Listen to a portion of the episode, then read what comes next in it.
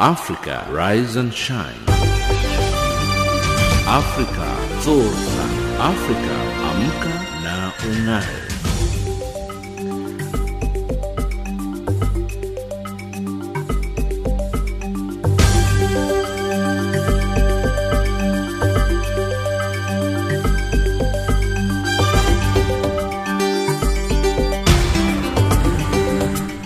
Good morning and a very warm welcome to Africa Rise and Shine. This is Channel Africa from an African perspective, live in Johannesburg, South Africa. We are on the frequencies 7230 kHz on the 41 meter band to Southern Africa and on 15255 kHz on the 19 meter band to West Africa, as well as DSTV's audio bouquet channel 802. I'm Lulu Gabu in studio with Anne Musa, Tabiso Luhoko and Figile Lingwati. In our top stories on Africa Rise and Shine at the Sawa, UN camp residents in South Sudan feel safer after weapons searches. South African opposition slams President Zuma amnesty reports.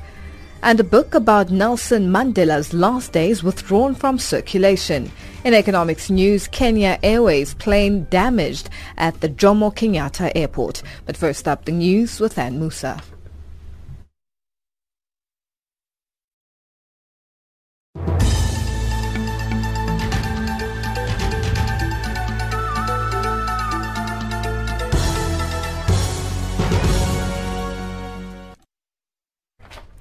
A very good morning to you. I'm Anne Musa.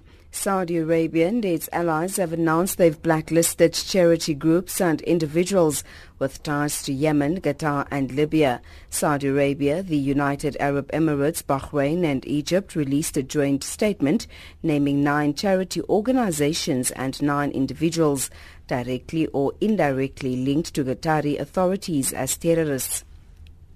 The four Arab states last month suspended ties with Qatar over allegations that the Gulf state bankrolled Islamist extremism and accusation Qatar has consistently denied. Seven civilians, including two children, have been killed in a car bomb explosion near a military checkpoint in Egypt's northern Sinai. Egypt's military is battling a local affiliate of the Islamic State group that has waged a deadly insurgency in the northern Sinai, killing hundreds of members of the security forces. Since December, IS has also targeted Christians in other parts of the country, including in the capital Cairo, killing dozens. The jihadists have threatened to carry out further attacks on Christians. Russia has started deploying forces in two safe zones that's, that it's been working to establish in Syria. The Defense Ministry announcement makes the first deployment of foreign troops to bolster the safe zones as Moscow seeks to pacify Syria after its military intervention swung the six-year conflict in favor of Syrian President Bashar al-Assad, the BBC's Alan Johnston reports. The Russians say their military police have already set up checkpoints and observation posts in two safe zones. One is in southern Syria on Israel's border. The other is an area called Eastern Ghouta, an opposition stronghold near Damascus. The Russians hope the war in Syria can be calmed down through the establishment of a series of these safe zones, areas where agreement might be reached to de-escalate the hostilities. And this is the first time Moscow has sent its military police in to try to start making such plans a reality. Zambian President Edgar Lungu has been renominated as the run, to run as the Patriotic Front presidential candidate in 2021. According to the BBC, the ruling PF's top decision-making body made the decision over the weekend. Lungu's critics reportedly believe that he would not be eligible to stand as he had served as president already two times. The Zambian constitution does not allow a candidate to serve three terms. Lungu became the country's president after the death of President Michael Sata in 2014. And finally, the Israeli cabinet has decided to remove the controversial metal detectors at the holy site in Jerusalem. Muslims call the site Haram Ish Shari and Jews know it as the Temple Mount. Officials say other security measures will be deployed instead. The security measures introduced after two policemen were killed nearby had infuriated Palestinian worshippers and sparked violent protests. Israel's representative at the United Nations, Danny Danon, says keeping people safe at the site is vital. Israel is making sure that there is a real freedom of religion in Jerusalem. And that's what we will continue to do. We will enable everybody to come and pray on the Temple Mount, but at the same time, we will do whatever is necessary to maintain security on this important site. That's the news headlines at 8.30 Central African Time. Africa, rise and shine. Africa, zorka. Africa, amka ung'are.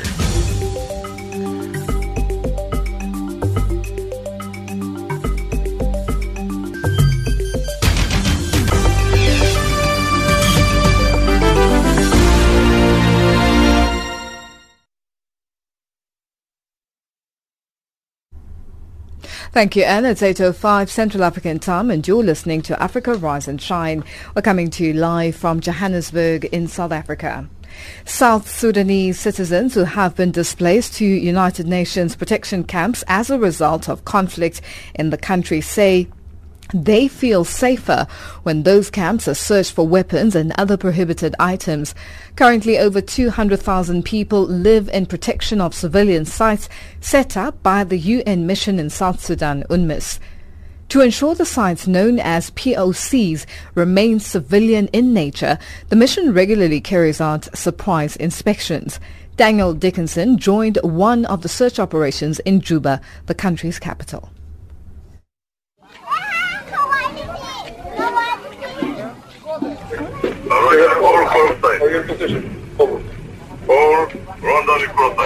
Hello? Is anybody there? Salam alaikum. Tamam? Yeah, we are just uh, UNPOL. We are doing search operation. Can we come in, please? Okay, thank you. Please. Cynthia Anderson is an officer from Ghana who's serving in the UN police force UNPOL. We are doing search operations here and uh, we are just making sure that the POC camp maintain its civilian nature. We are looking for weapons or implements or anything that will endanger the security of the people of the POC. You know, one of the key uh, UNMISS mandate is a uh, protection of civilians. So we want to make sure that the civilians here are protected.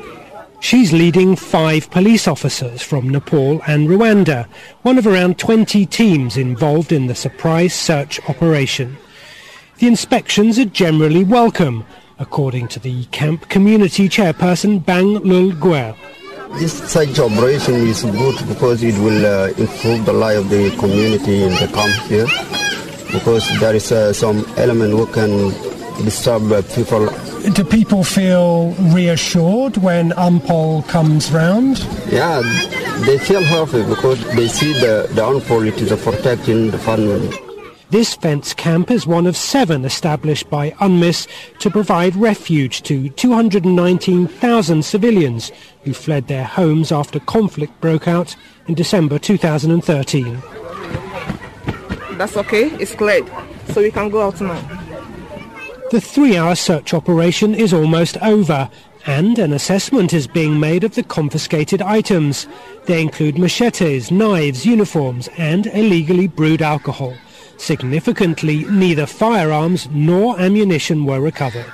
Joachim Bergström is the UNPOL ground commander for the operation. It's for the people inside to have a place to feel safe and also for the UN to show um, our counterparts uh, outside that we're not taking side in this conflict. To what extent is this a deterrence against people bringing weapons into the camps?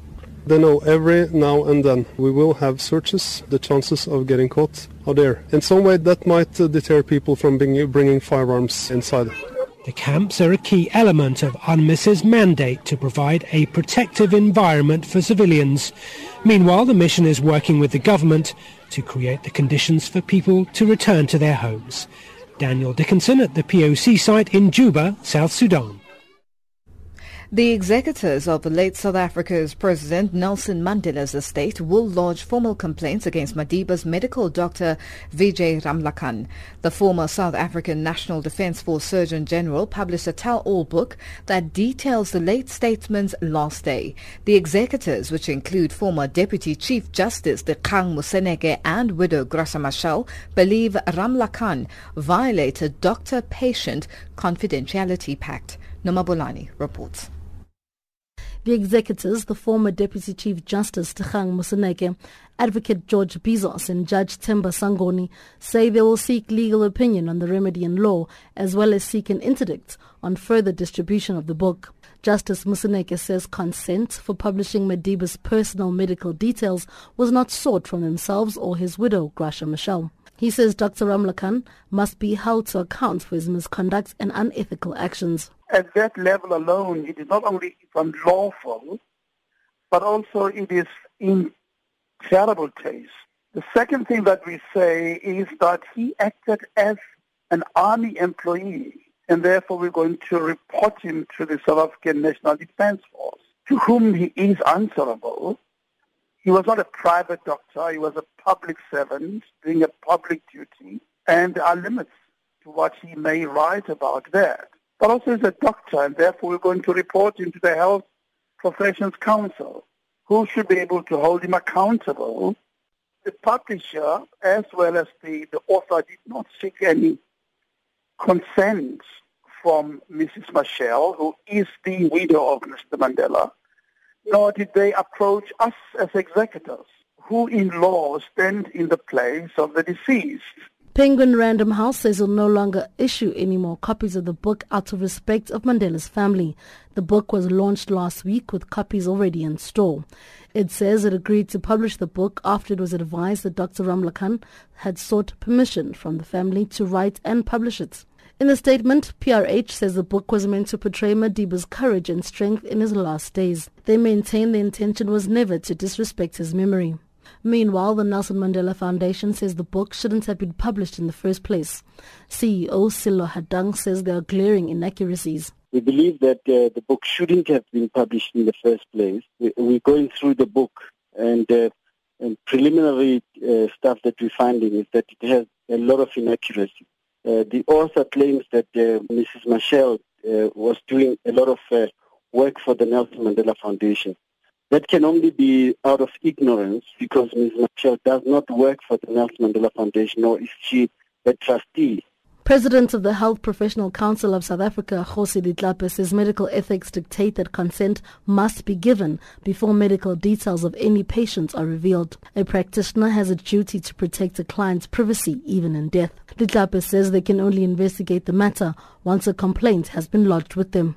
If anybody feels confidentiality has been breached by a practitioner without any consent being given, they have a right to complain to council. On receipt of the complaint, council will, not, will then proceed with handling the matter. If the complaint is not raised, we would not investigate. Remember, if the family, if the family wishes to go the legal route, it is what they are entitled to. We are not above the laws of the country, and our courts are superior to us, and uh, people might proceed in whichever manner. Dr. Ramlakhan was unavailable for comment. I'm Norma Bolani in Johannesburg. A proposed plan to rescue South Africa's President Jacob Zuma from future prosecution and unify the ruling African National Congress has been met with skepticism by political commentators. It is reported that ANC presidential hopeful Lindiwe Sisulu has suggested that there be amnesty for President Zuma for crimes that he is alleged to have committed to rescue the party's battered image. Sisulu was speaking in Soweto on the weekend. Sisulu's proposal comes as the opposition Democratic Alliance continues to pursue its legal battle to have about 783 corruption charges reinstated against President Zuma. The matter will be heard on the 15th of September at the Supreme Court of Appeals in Bloemfontein. The decision to drop the charges was taken by then acting National Director of Public Prosecutions Mokotedi Mpshe in 2000. 2009. Tsepoe Kaneng reports.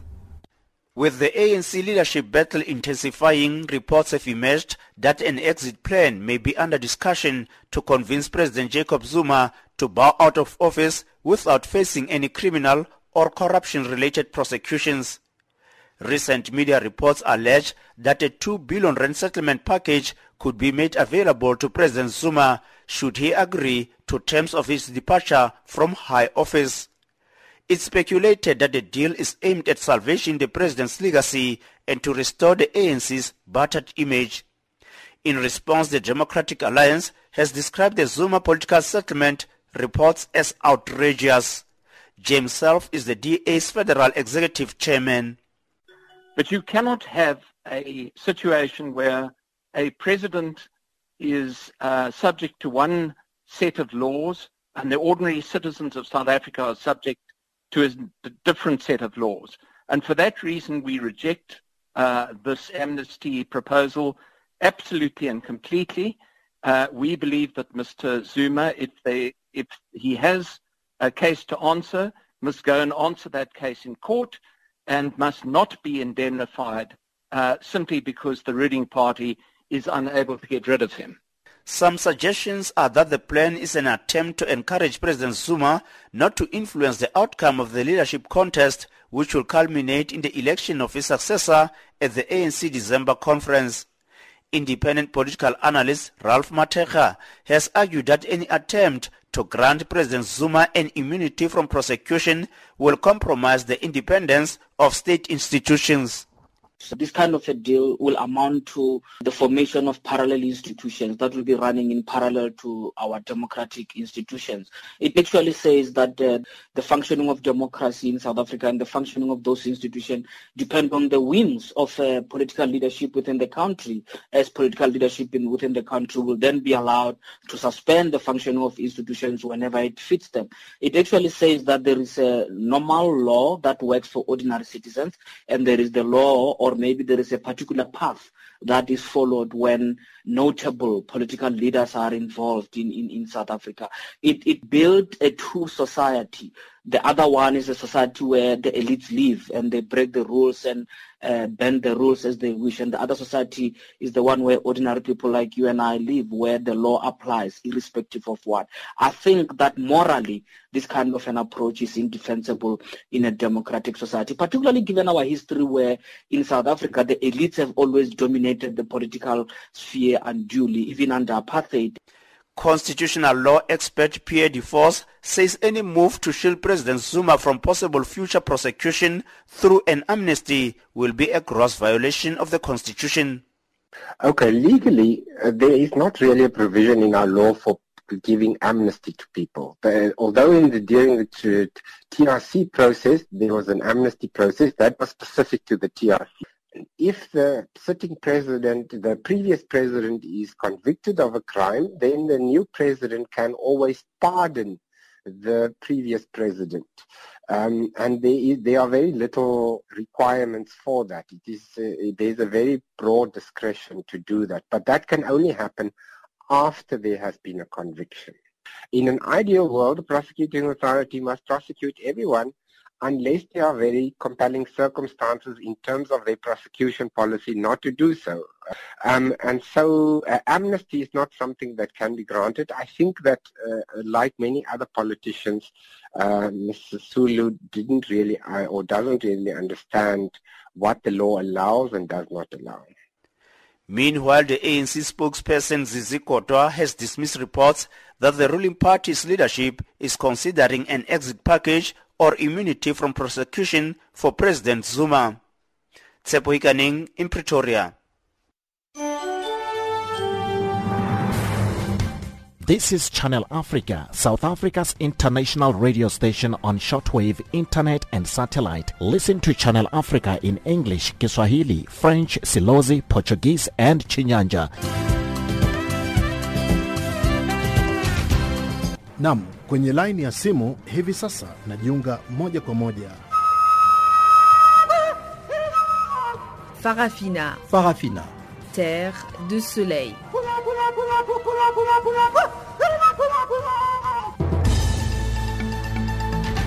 kia makande emvalelwa kina miriam Está na companhia do Serviço em Língua Portuguesa de Canal África, a voz da Renascença Africana que transmite a partir dos seus estúdios centrais de Auckland Park, cidade de Johannesburg, África do Sul. zochitika mu africa Informing the world about Africa, Channel Africa, bringing you the African perspective. It's 8.19 Central African time and you're listening to Africa Rise and Shine. We're coming to you live from Johannesburg in South Africa. The United Nations wants a solution to the crisis at East Jerusalem's Temple Mount to be resolved before Friday prayers this week, fearing an escalation in violence that has shaken the city for more than a week. Israel's installation of metal detectors at entrances to the holy site, also known as Haram Esh Sharif, after two Israeli policemen were shot and killed by Israeli Arab attackers on July 14th, has provoked violence, including the stabbing to death of three members of the same Israeli family. The renewed violence prompted a meeting of the Security Council on Monday after three Palestinians were also shot dead in clashes with Israeli forces as the UN urges de-escalation and for the status quo of the Temple Mount to be maintained. Bryce-Pease has more. It's the new security measures, including metal detectors at entrances to the holy site, that have infuriated Palestinians, causing clashes that have left more than 400 injured with some deaths in an area that remains very much part of the final status negotiations. Special Coordinator for the Mideast Peace Process, Nikolai Mladenov, speaking after briefing the Security Council. It is extremely important that a solution to the current crisis be found by Friday this week. I think the dangers on the ground will escalate um, if we go through another cycle of Friday prayer without a resolution to this, uh, to this uh, current crisis. I ask member states to use their influence with all sides um, in order to encourage them to de-escalate and to ensure that while security is provided for worshippers and visitors to the holy sites in Jerusalem, the status quo that has been um, established since 1967 is preserved um, for all. Israel's ambassador Danny Danon slammed the attack on an Israeli family last Friday, but would not directly commit to removing the new security measures, despite international concerns about changing the status quo. First, we need to remember on July 14th, terrorists took advantage and smuggled weapons to the Temple Mount. They killed two officers on duty on the Temple Mount, which is a holy site for Muslims and Jews. Israel is making sure that there is a real freedom of religion in Jerusalem. And that's what we will continue to do. We will enable everybody to come and pray on the Temple Mount, but at the same time, we will do whatever is necessary to maintain security on this important site. Palestine's envoy Riyad Mansour was asked about the attack on the Israeli family in their home in a West Bank settlement. Violence is by the Israeli occupying authority. It has the tanks, it has the weapons, it has the army, it has all the tools of oppression against our people. We are against violence. We want this violence to stop against us, and we want the Security Council to have the political will to protect the Palestinian people against such violence from the Israeli occupying authority and their settlers. Mansour warned that Israel's continued settlement expansion and ignoring Security Council resolutions barring them was contributing to the renewed tensions. When you have an occupation with its ruthlessness as we see it, and we see a manifestation of it, of involving violation of international law at the magnitude of war crimes such as settlements, then don't expect all Palestinians to be angels not to react to it even some might take the issue in their hand as individuals. That is not necessarily the policy of the Palestinian government or the leadership of the Palestine Liberation Organization or the State of Palestine.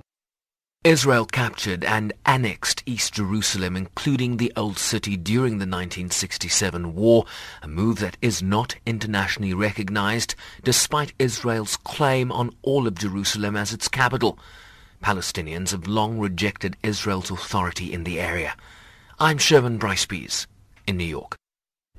Well-known anti-apartheid campaigner and facilitator of the Northern Ireland peace process, Lord Peter Hain of Neath, has presented the University of Cape Town Vice-Chancellor's open lecture. Lord Hain says economic and social inequality has widened massively in the world. He delivered his lecture entitled Trump, Brexit and Globalization at UCT's New Theatre last night. Chris Mabuya has more. Hain grew up in the apartheid South Africa until his parents were forced into exile in 1966. Known also as the anti-apartheid movement leader, Hain described his presence and welcome at UCT as a great privilege. He started his lecture by reminding those who attended the event that it was going to be difficult for him to address such a gathering under the apartheid rule. Actually, at that time, it would have been treasonable for UCT to invite me to address you. When I came back as the only British Minister for Africa in the Tony Blair government to be born in Africa, I visited my old school, Pretoria Boys High, and there was some graffiti painted on the pavement, on the road outside, on the tarmac, saying, Hain, go home.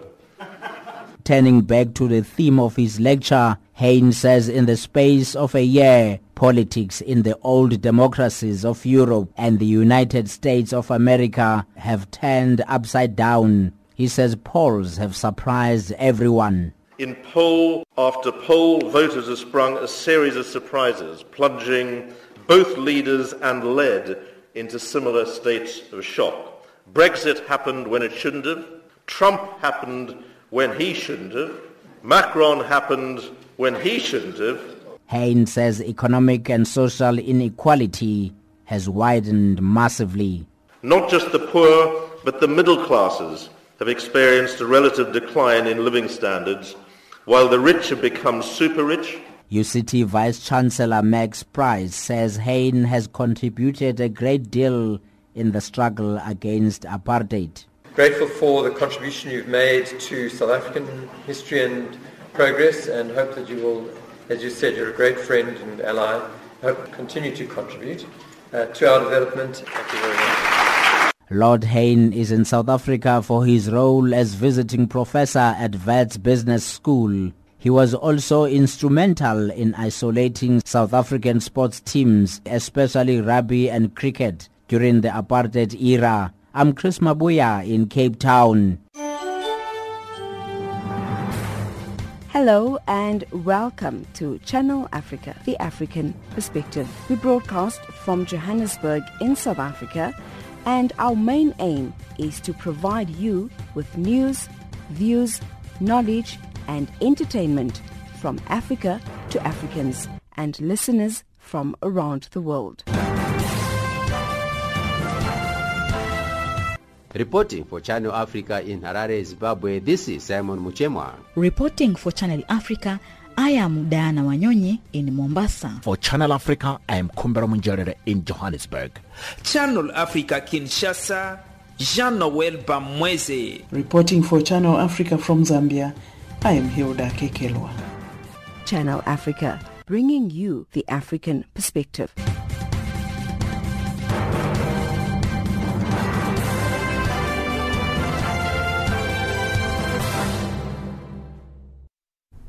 United States President Donald Trump has used his bully pulpit to pressure the Senate to move forward on repealing and replacing the Affordable Care Act.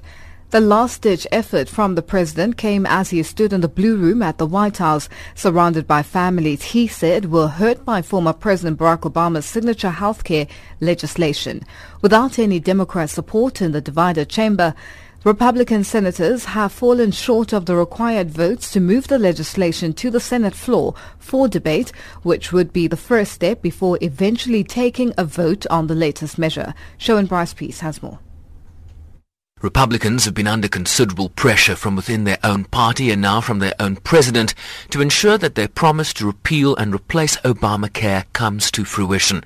President Trump took aim at Democrats who do not support repealing the legislation. The Senate is very close to the votes it needs to pass a replacement. The problem is we have zero help from the Democrats. They're obstructionists. That's all they are. That's all they're good at is obstruction, making things not work. They say all the right things and then they do exactly what they're not supposed to be doing. The Democrats aren't giving us one vote, so we need virtually every single vote from the Republicans. Not easy to do. But the GOP is deeply divided and finding common ground within a party that includes moderates and conservatives and without any Democrat support has to date proved a heavy lift for the party's Senate leadership. Republicans hold a 52 to 48 majority in the House and cannot afford to lose many more votes if they stand any chance of moving the legislation forward. For the last seven years, Republicans have been united in standing up for Obamacare's victims. Remember, repeal and replace, repeal and replace. They kept saying it over and over again. Every Republican running for office promised immediate relief from this disastrous law. We as a party must fulfill that solemn promise to the voters of this country to repeal and replace what they've been saying for the last seven years. But so far, Senate Republicans have not done their job in ending the Obamacare nightmare. The Senate could vote as early as Tuesday on whether to begin debating a new health care bill, with concerns among many lawmakers that millions would lose their health insurance if the new measure were to pass. Senate Minority Leader Chuck Schumer. The overwhelming majority of American people know that President Trump and the Republicans are in charge. And if they sabotage the system, they will pay a huge political price. I think President Trump in his peak doesn't understand that. But he's actually hurting his own presidency and his own party by threatening to hurt so many people just because he wants to sort of play a political gotcha. President Trump also hinting that failure to pass the new measure would hurt Republicans during the next election. This as a majority of Americans now at 51% have a favorable view of Obamacare despite Republican efforts to gut the law. I'm Sherwin Bryce Pease in New York. It's 8.31 and our headlines up next with Ed Musa.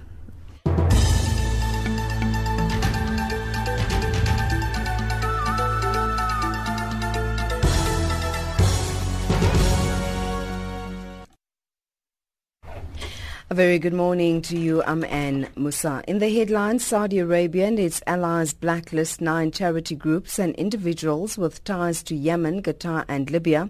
Seven civilians, including two children, have been killed in a car bomb explosion near a military checkpoint in Egypt's northern Sinai. And the quest for an AIDS vaccine receives a shot in the arm after scientists announced that a prototype triggered the immune system in an early phase of human trials. Those are the stories making headlines.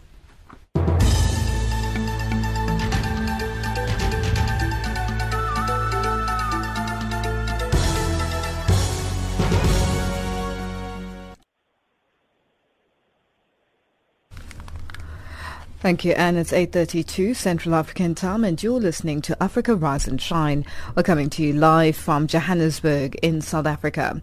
The film Inxeba, also known as The Wound, has scooped both Best Director and Best Actor accolades at the Durban International Film Festival, which ended over the weekend in South Africa. This is the latest in the film's award-winning streak, which has seen it pick up a number of accolades from around the world. The film premiered internationally at this year's Sundance Film Festival and later opened a Berlinale Panorama. Inxeba will continue to travel the world and will only open in South Africa next year for more on this, we are now joined on the line by Niza Jay, one of the actors in the film. Good morning, Niza, and thank you so much for joining us on Africa Rise and Shine. Morning, Lulu. How are you? I'm good, thank you. Niza, congratulations on this accolade for the film. What does this do to its reputation? Um, I just repeat that question. I was just asking, trying to find out what this does for this movie, Inxeba. Um, you know, the accolade of Best Director, Best Actor. Um, it premiered internationally at this year's Sundance Film Festival. And, uh, you know, what, what has it done for um, the film itself and for the cast in general? I think, uh, well, for the film, firstly, I think it things, especially in, in the country. Because, you know, when it first came out, it was met with uh, um, a lot of um, negativity and criticism. So I think for a festival like Durban International Film Festival to honor it with those accolades, I think truly means that um, the work that ended up, you know, being on screen truly wasn't um, an exploitation, as, as many people said. It was really a work of, of cinematic brilliance. And I think for, for the actors, it, it's, it's given us a weird status in the industry because it's, it's, it's, you don't you don't know who's going to want to work with you because I think no one knows where this film is going, you know, because it's going well now and the awards are great, but I think the kind of country we live in is one where if, if one um, cultural group or something rises up or, or protests enough, you know, they could shut the film down. And it goes from being something that was lauded so much to now something being, you know, um, shelved and swept under the carpet. So I think we're at a very shifty space. I think we'll after the film comes out and the general public sees it, uh, we're in a good place. Now, Niza, briefly tell us what is the film Inxeba about? Because uh, translated or known as The Wound, what is it really about? Well, um, I can't even tell you what it's about. I think that's what um, the releases are there for. Um, no, just give us a give us reveal, a Niza, give us a snippet. Reveal, yeah, what I can reveal is that it, it's a um, it's the documentation of a complicated relationship between three men, you know, who whose understanding, embodiment, and enactment of, of, of said manhood differs greatly. And I think when all these identities and journeys um, clash, I think that's where the movie finds conflict, where one is pursuing to maintain a sort of image of, of, of an alpha male. One, one, one wants to find love and one wants to assert their identity as a Xhosa man outside of kind of what culture prescribes. That's where the crisis lies and that's where the film finds its conflict. Now, you touched on the on the issue of how the film may be, um, in terms of the reception within the South African market or within the South African community. Now, is there a particular reason why it's only opening in South Africa next year? Well, that's a question for the distributors, but as far as I understand, I think it's a, it's, um, it's a calculated um, plan. I think that that has been thought out and and um, considered very carefully. So I think I'm not at liberty to particularly answer that, but I think if you speak to the distributors, they'll tell you more about the detailed release and um, promotional plan. Now, it's already been sold to about 19 countries for theatrical release so far. How is it doing internationally? It's doing, doing quite well internationally, and I think it, it, it's doing how I think we we all expected it would do in the we knew that we wouldn't have, you know, box office smashes and, and number ones and all of that, but I think where we knew we'd find our, our grounding and our, our footing would be with the critics and the festivals and uh, and the cinephiles, you know. So I think it's doing, it's, being commended for, for, for its cinematic brilliance, its, its technical elements, um, the content, uh, the context, um, its, its, its position as, as something to interrogate culture. So I think it, it's it's calling the international community to take South Africa as more than just, you know, what what we're so often constructed as in that in the yeah. So I think it's it's it's truly is, is is a positive one that that's bringing you know positive insights to our country and our film industry. Niza, all the best for the film, and uh, let's hope that when it does open eventually um, nationwide in South Africa next year, there'll be great reviews. Thank you so much for joining thank us. Thank you so much. Thank you. Thank you. Thank you, Chip. That was Niza Jay, one of the actors in the film Inxeba, also known as The Wound.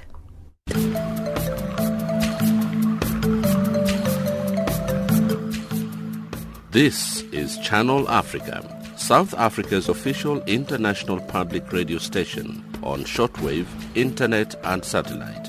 From an African perspective, listen to Channel Africa in English, Kiswahili, French, Silozi, Portuguese, and Chinyanja, informing the world about Africa. Channel Africa, the voice of the African Renaissance. It's 8.39 Central African time and you're listening to Africa Rise and Shine. Labour experts from the SADC region have highlighted the importance of workers' rights. This was revealed yesterday during the official opening of the African Relig- Regional Labour Administration Centre's four-day workshop in the capital, Harare. South Africa's ambassador to Zimbabwe, Phakama Mbete, officially opened the workshop in which 27 participants from nine countries are taking part. Simon Muchemwa has more from Harare. A four-day workshop that brings together 27 government officials, employers and workers organizations from nine countries across Africa involved in the promotion of occupational safety health has revealed workers' rights are human rights. The workshop organized by African Regional Labour Administration Center, ARLAC, in Harare, Zimbabwe, aims at providing participants with the knowledge and skills necessary to facilitate an effective problem-solving root cause analysis. Workers in mainly developing countries usually suffer at workplaces owing to lack of laws to address the changes that keep pace with new hazards and risks that occur. Employees should be protected from sickness, disease and injury arising from their employment, which is most cases preventable. During the official opening of the four-day workshop, an international labor organization consultant, Matthew Ngube, said workers' rights are human rights. If you want to judge or assess the level of emancipation of people or democracy in a country, look at accident. If we are injuring people, that means there's an element, some of human rights, which is still missing. It's a huge gap. So that's why it's it's not one person's agenda; it's a national agenda. And what what ARLAC is trying to do together with ILO is to get people change the way they think, especially people that are involved in the employment labor sector.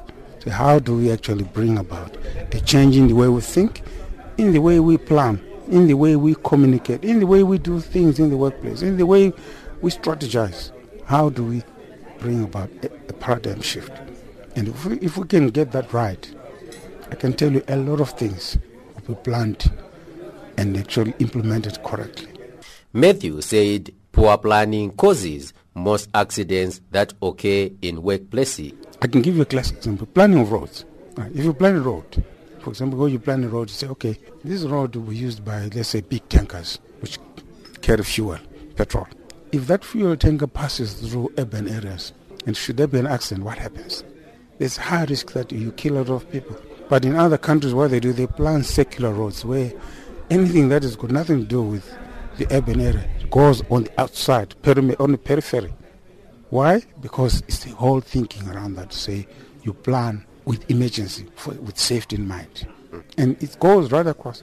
The South African ambassador to Zimbabwe, Phakama Mbete, revealed shocking statistics of work-related accidents and illness, but added little is said about their effects on the economies and family. In 2014, the ILO estimated that occupational accidents and work-related diseases cause over 2.3 million fatalities per year, of which over 350,000 result from occupational accidents and close on to 2 million from work-related diseases.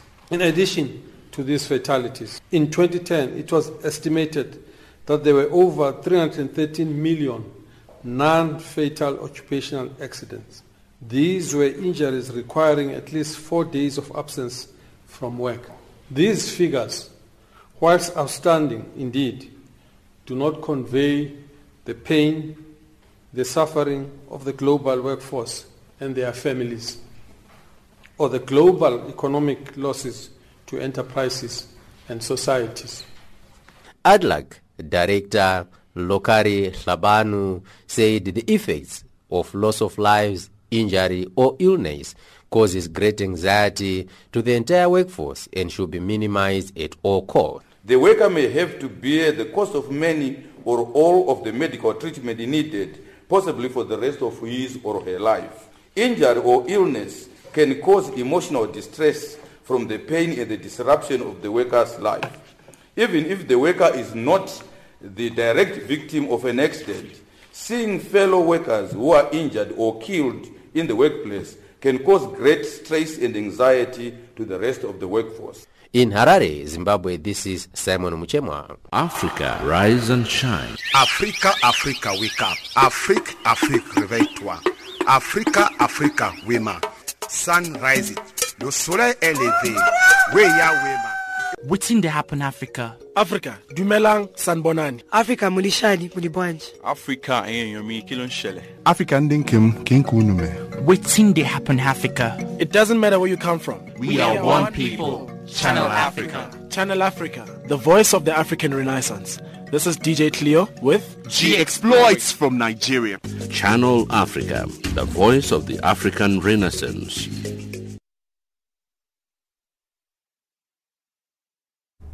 It's 8.45 and our economics update up next with Tabisa Luhuku.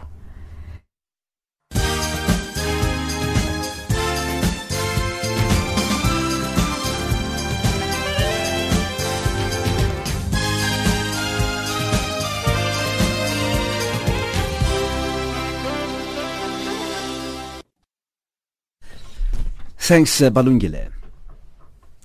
South Africa's Tongaat says it will build a refinery at its Mozambican sugar mill to process brown sugar into white sugar in a country which has a shortage of refined white sugar. The sugar producer will build the 39 million US dollar refinery at its Xinavane mill, north of the capital Maputo, with the first production expected in September 2018. Mozambique is a net importer of sugar, although consumption is lower than in neighboring Zimbabwe. South Africa's Mineral Resources Minister Mosebenzi Zwane has criticized the Tau Lekoa gold mine in Orkney, in Northwest Province, for what he terms not doing enough to make the working environment safer. His statement comes after the death of four miners. They were trapped underground following seismic activity at the weekend. Zwane was speaking after meeting with mine management and unions at the mine on Monday. We want to call upon all the mining companies to beef up security because our workers, our people have value to this government and I'm sure they must have value also to their place of work. A Kenya Airways plane has been damaged in an accident at Kenya's Jomo Kenyatta International Airport. The airline, the aircraft AB737-800, was expected to operate flight KQ764 to Johannesburg, South Africa. The Monday incident involving an airport tow truck happened during the pushback of the aircraft from the bay, damaging part of its fuselage and engine. The aircraft has a capacity of about 145 passengers. Last week's light trains and cool overcast weather in Cote d'Ivoire's growing cocoa regions have raised concerns about the forthcoming October to March main crop. Flowers and cherelles need strong sunny spells at the crucial period to strengthen the development of the crop, but soil moisture continent across the world's top cocoa producer is too high.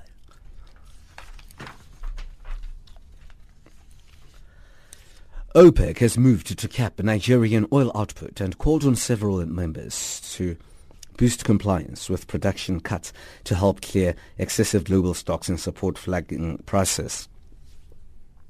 The Petroleum Organization has agreed with the several um, OPEC production members led by Russia to cut oil output by combined 1.8 million barrels per day. The US dollar trades at 12.4 in South Africa. It's at 10.3 in Botswana and at 8.78 in Zambia. 7.6 to the British pound, 8.5 to the euro. Gold $1,255, platinum 931 dollars an ounce. Brent crude oil $48, 84 cents a barrel. I'm Tabisolo Hugo.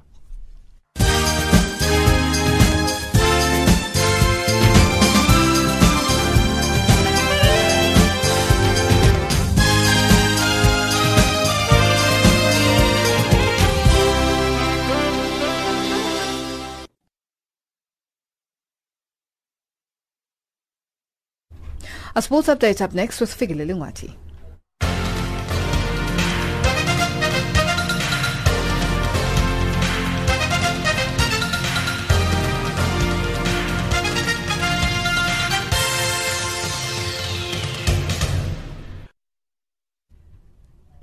First up in our sports update this hour, starting off with athletics.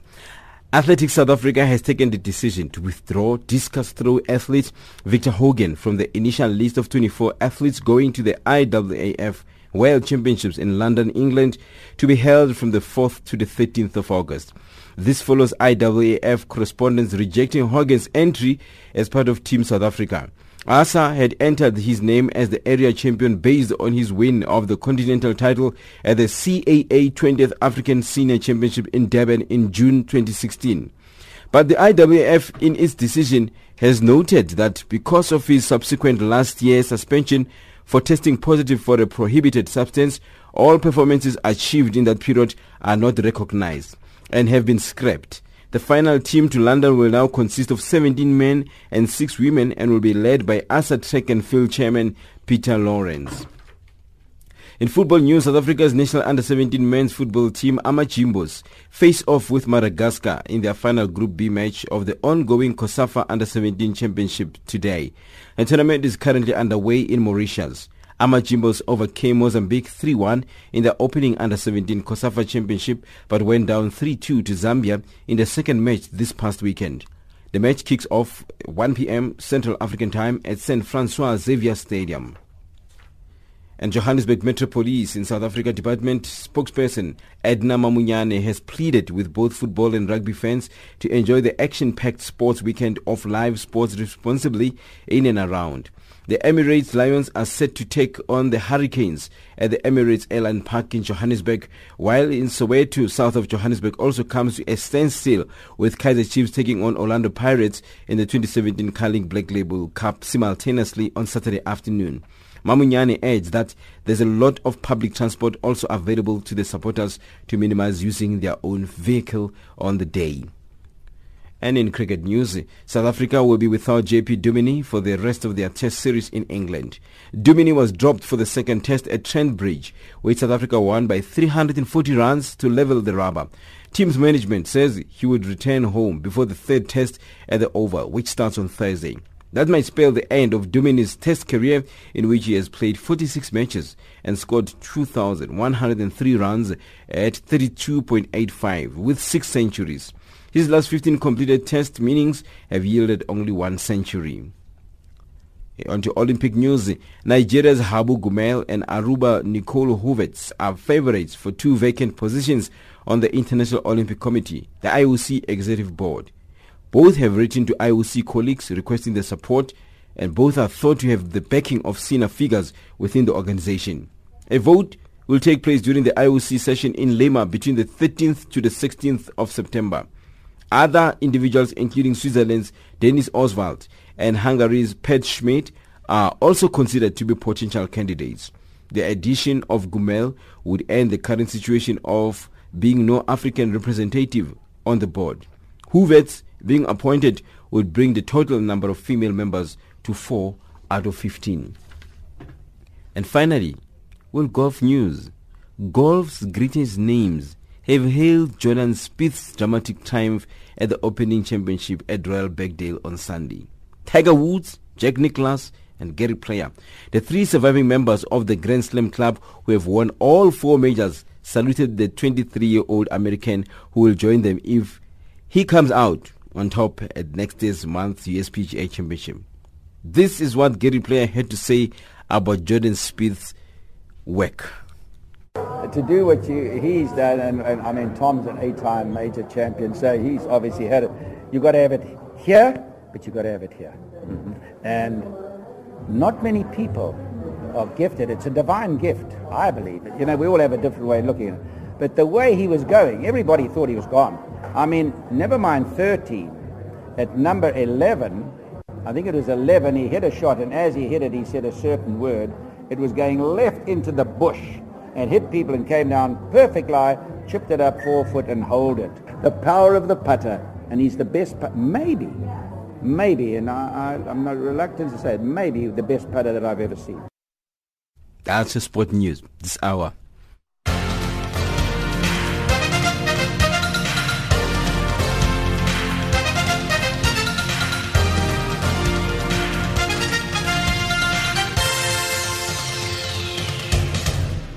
Africa, rise and shine.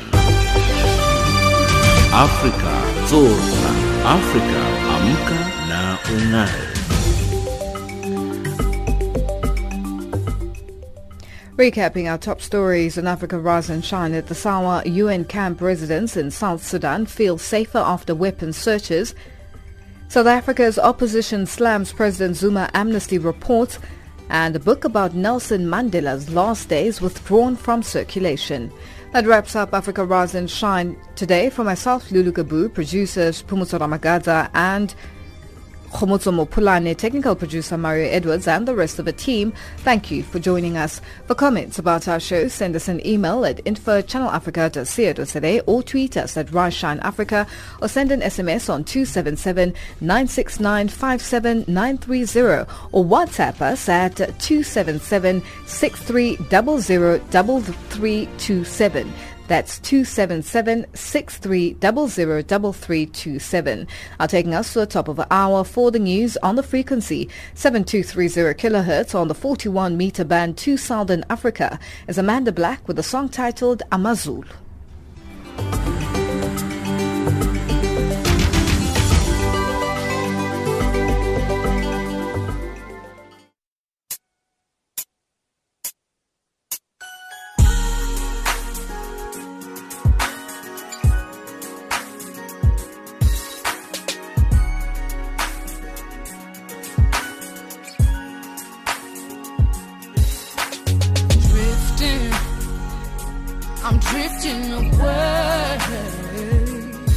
Into the darkness. Izothatha umthwalo ndimbeke mqolo mama. Ubomi bunzima. So lift my head up high.